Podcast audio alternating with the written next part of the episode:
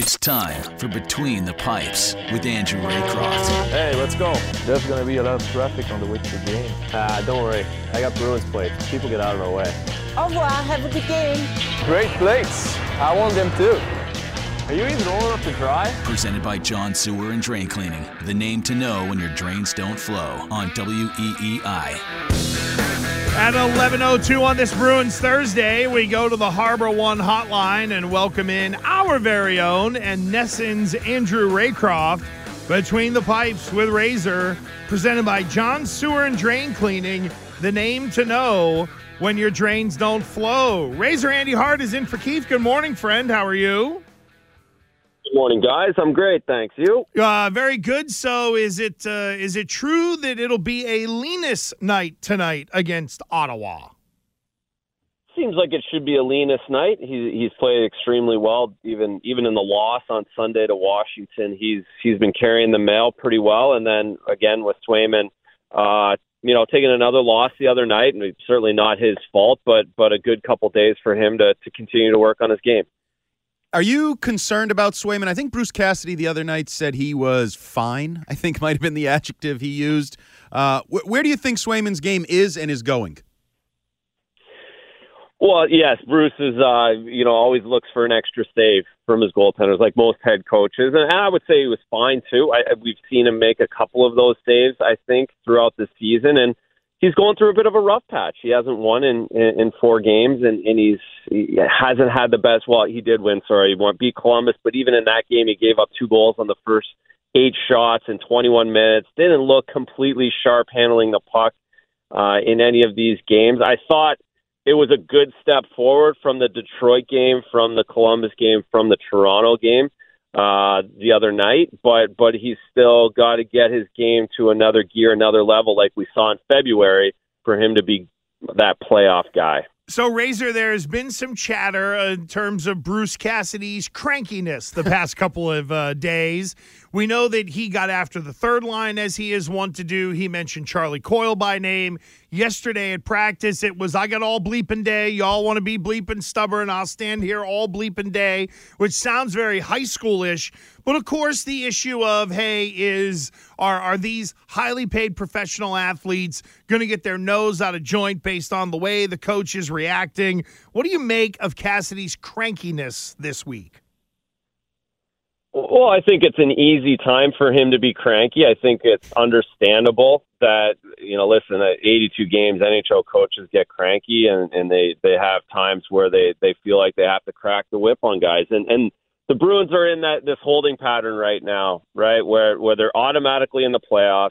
There's really no matchup that you're looking for. None of these top eight teams are really looking at a matchup and saying, "Well, we want this team or we want that team." They're they're all in the playoffs. So this is under I think it's a little understandable that one the players are kind of looking at it and going through a little bit of a holding pattern and the coach is also looking at it from his point of view saying we need to be continuing this process. We need to still build on our game. We can't get complacent because we're not going to be able to just flip the switch game 1. So uh, it's understandable. There's guys out of the lineup, and he just wants to make sure that he has everybody's attention and realize that this this is going to become for real in about two weeks, and you can't just flip the switch this season because the Eastern Conference is just too good. Your friends on the Greg Hill show have been bandying about the idea, and I shouldn't say all of them. It's mainly led by Wiggy. That uh, oh, and and Shine and a little Shime, yes. That that he a Bruce Cassidy might be feeling the heat, quote unquote. Could his job be on the line? And second to that, could he lose the dressing room with the way he's handling things? Well, I don't think he's going to lose the dressing room because he goes on a rant in practice, and I, and I don't think he's going to lose it because he's in a bad mood after a game that they, you know, they they played okay, but not a lot of, you know, just bad mistakes, and we saw those bad mistakes in what. It's one thing. Listen, if they were losing four to two and St. Louis blew their doors off and they made the right plays and it was just the way it was, I don't think Bruce would be in a bad mood. It's the way they've played the last little while that they haven't done all season, and he wants to nip it in the bud. So um, there could be other reasons for him losing the room. There could be other ways, but I don't think the last couple days would do that. Guys are guys recognize when coaches get in bad moods and, and they get over it pretty quickly. Andrew Raycroft of NESN, and of course, he's our friend here at WEEI as well. He's with us on the Harbor One hotline with Gresham Andy Hart, who is in for Keefe today. I want to ask you about two guys in particular Trent Frederic's play as of late. And I know we talked about Ullmark. And what are you seeing from Jeremy Swayman right now? It looks like he's swimming in deep water and barely keeping his head out. Well, with Jeremy, you know, it's it's it's all it's the a little bit of the opposite of when he stepped in last season and when he stepped in after going down to the minors. That that aggressive, that confidence, that good body language, that playing big, that good positive pop that he had out in the ice. I think a little bit he, he's retreated a little bit. He he looks a little tentative. He looks like he's not that excited to go out and play the puck.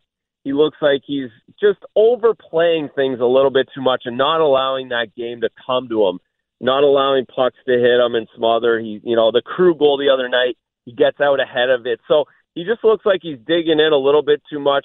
Uh, you know, for a lack of better term, trying too hard. Sometimes in the NHL as a goaltender, you can try too hard and you get ahead of it, and you, instead of just allowing the game to come to you.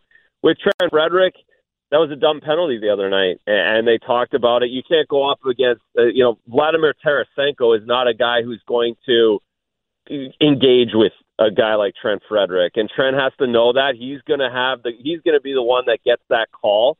And late in the second period against a very good St. Louis Blues team, you can't take those penalties. You can't take those penalties in May this season. So, I think for Trent, similar to what we're talking, I think you just need to grab his attention a little bit. He's had a great run for two months, like that entire third line has had.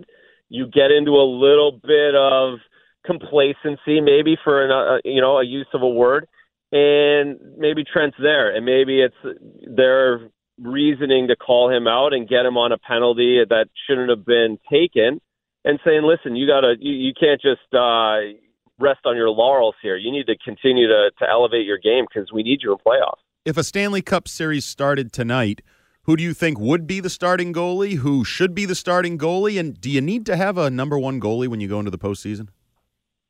Well, it, I, the narrative's changed a little bit on your last question. Yep. Uh, you don't necessarily need it. We've seen over the years where you you've had two guys play. It's happened quite a bit more often than what it did when I played. The, the question was absolutely you need a number one.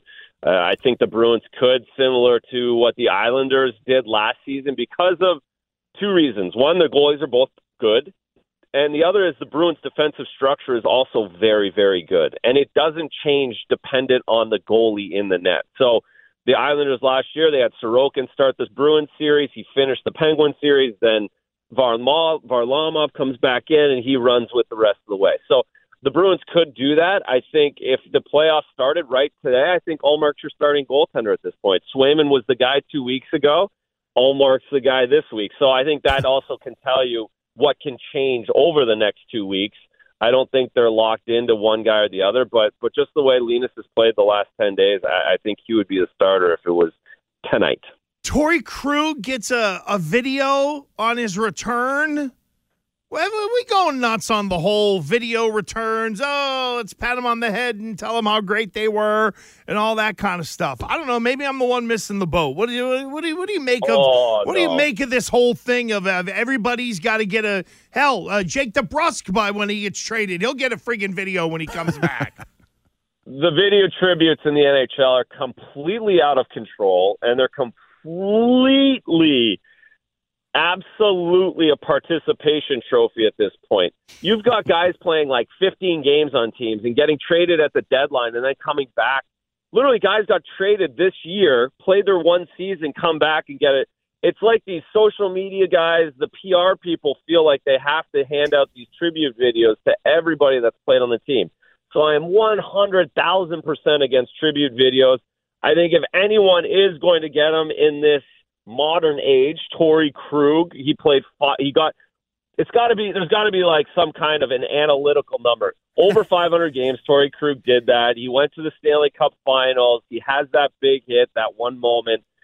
I'm okay with Torey Krug. I'm, I'm still not in love with it. I think it should be maybe a Hall of like Patrice Bergeron gets one. Yes. Zdeno Chara, Yes. and that That's yes, it. there that you go. should be it. But the way everybody is nowadays with their participation trophies, I never saw a tribute video in my entire career. I think the only time I, I was in Madison Square Garden for Brian Leetch when they retired his not like when he was gone back for the first time and they did a thing. That's who should get it. Brian Leetch deserves a tribute video. That was the only one I ever saw in my entire career. And nowadays, you can literally find one in the NHL every night. So I'm with you. It's out of control. I'm with you, Razor. I think it's the social media people. They now drive the world. Oh, we can put this on Instagram and it'll blow up. It'll go viral. It's all about the social media. How much of what ails the Boston Bruins of late in their scuffling would be cured by David Pastrnak being out there, getting healthy, and, and getting your team on the ice? A lot. And that's the, the other underlying current. When you're, you know, they, they played against a really good St. Louis Blues team without Grzelcyk, without Lindholm, without David Pastrnak, and Carlo left the game early. And they were still in that game most of the time. So there's no reason to hit panic button, but we've certainly seen it, and, and this might foreshadow a little, the power play has been really bad. And yeah, that a lot of that is coming from not having the the option of David Pastrnak out on the flank. Penalty kills are able to be much more aggressive over on the right hand side. They're able to close space because there's no safety valve for the McAvoys, for the Marchands, to the Bergerons to find David. And he just hits the puck from so many different angles. He's able to find himself get open. So it's very noticeable on the power play. I think it's been a little noticeable on that second line. Taylor Hall has done and Hall have done a good job still pushing and driving the pace on that line, but but there's no question you, you lose a 50 goal score in your lineup, it, it's going to be missed. All right, for those of you who don't understand the essence of the tickle trunk around Halloween, we asked our guy Andrew Raycroft, uh, "What are you going to be for Halloween?" He goes, "I don't know. Got to go to the tickle trunk and find a costume." Hence, you can be put in the tickle trunk for good, bad, or indifferent. Razor, I have a funny feeling you just might have tipped off what or who goes into the tickle trunk this week. I did. I got it to it a little early, and I've been, as if anyone's been listening over the last few months, I've been extra positive with the tickle trunk, and it's been all roses for the Bruins. Mm-hmm. But as a goaltender, when the team you don't win a couple games, I love to jump on the power play. It's the easiest thing to do. The best players on the ice. They don't get criticized very often, but in this situation, the power play could have got them a point against St. Louis probably could have got them a win against Washington. They just haven't been good enough. And, and yes, David Pastrnak's out. Yes, Lindholm's been out. Will take some minutes, but they've got to figure it out tonight against an Ottawa team. And it, it really makes a massive difference in these tighter games at the end of the season. And and come playoff time, we know how important it is. So power plays in the tickle trunk. Hopefully that motivates them. Uh, if nothing else, it should be just the tickle trunk that motivates them to get going. Now, we know you as a professional, as a goalie. Did you ever, at any point in your hockey life, actually play on a power play? Oh, for sure. When I was when I was like nine or ten, I scored like 500 goals. I would have been Wayne Gretzky if I had continued out. I all I did was score goals, and uh, I made that life decision at ten to be a goalie, but but yeah, they definitely had me out on the power play when I was when I was nine years old. There's no question. I dig it. Our guy Andrew Raycroft, you can hear him here on WEEI and catch him on NESN as well. He's with us on the Harbor One Hotline as a part of our Bruins Thursday. Razor, thank you, friend. Good seeing you the other day. We'll catch you soon. Thank you. Sounds great, guys. Have a good weekend. Thanks for having me.